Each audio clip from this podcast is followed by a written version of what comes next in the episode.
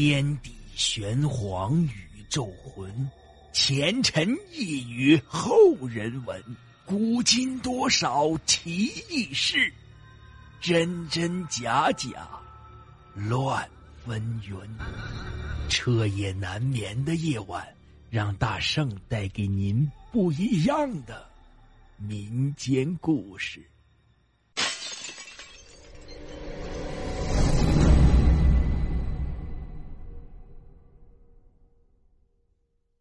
听友们，大家好，今天讲的故事叫做《冀东赶尸匠》。这好多人都知道湘西赶尸之说，这湘西赶尸啊是一件十分招摇的事情，赶尸者可以大名大放的住店，店主还要乐颠颠的迎接喜神。所谓十人住店，两人吃饭，意思是说那不吃饭的八个人是死尸。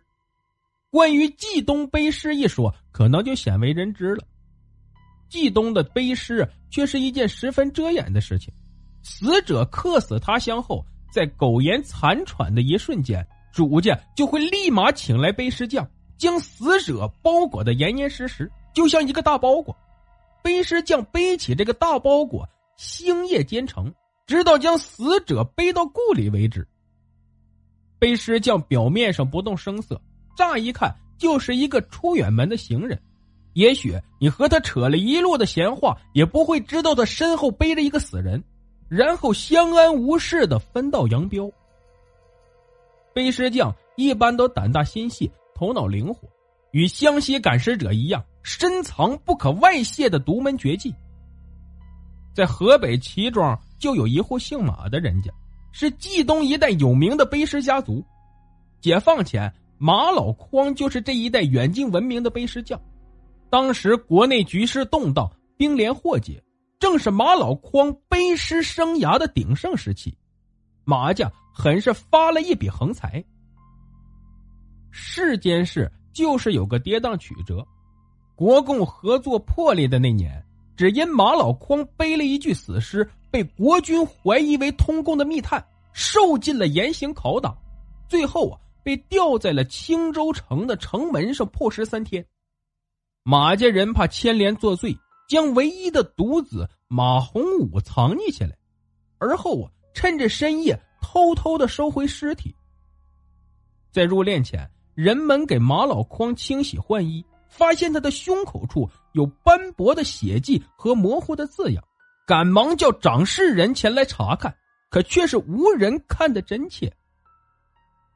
齐庄有百户人家，唯独马家这一外来户家道宽裕，却又少与村人深交。他们来齐庄落户，要推到二十世纪初，都操着一口外地口音。闲时老少敲打着报君之，专干求签问卜、望天打卦、摸骨测字的营生，还会使一些古彩戏法杂技来吸引人，显得神秘又透着些许诡异。到了上个世纪八十年代，五十多岁的马洪武借着改革开放之际，大大的火了一把。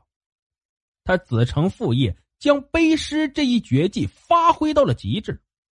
这个背尸匠后裔外形酷肖马老匡，却比其父多了几分慧敏和灵动。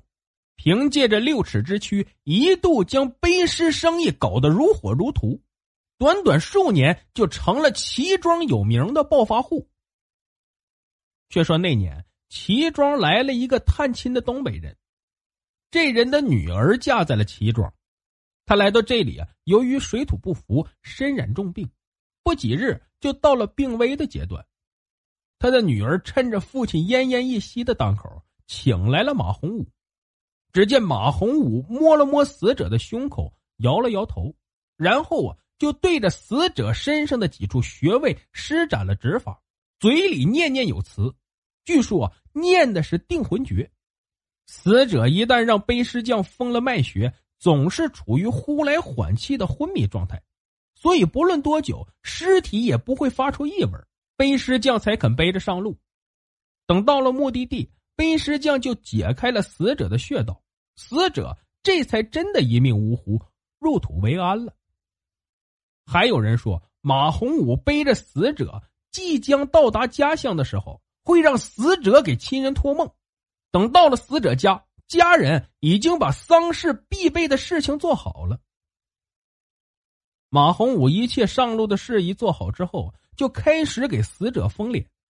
所谓封脸，就是把一张黄标纸符贴在脸上，然后严实的打包，往自己身上一背就出发了。吃死人这口饭也不容易，不但是旅途劳顿，据说这样处理过的尸体很容易诈尸，一路上要严加看管，否则就会伤及无辜。到了目的地。马洪武由于劳苦功高，不言而喻，要受到主家的热情款待，然后算清价码，他才沿途返回。等到马洪武从东北冲囊而回的时候，偏巧他的老母去世了。当时殡葬改革刚刚在此地兴起，村长就拿着马洪武老娘开第一刀，要火化尸体。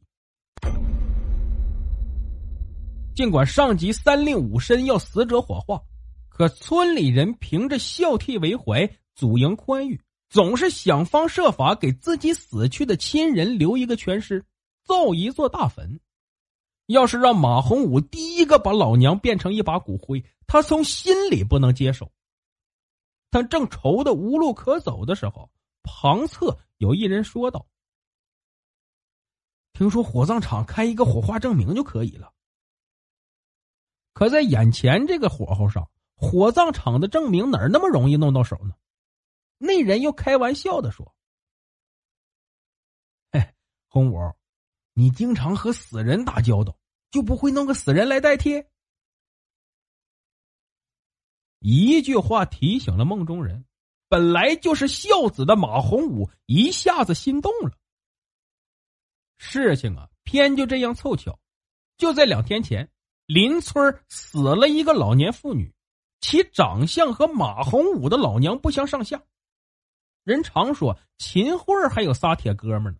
马洪武和村里一个叫黑虎的汉子从小就形同手足，二人商量了一下，半夜里就开始对那座新坟下了手。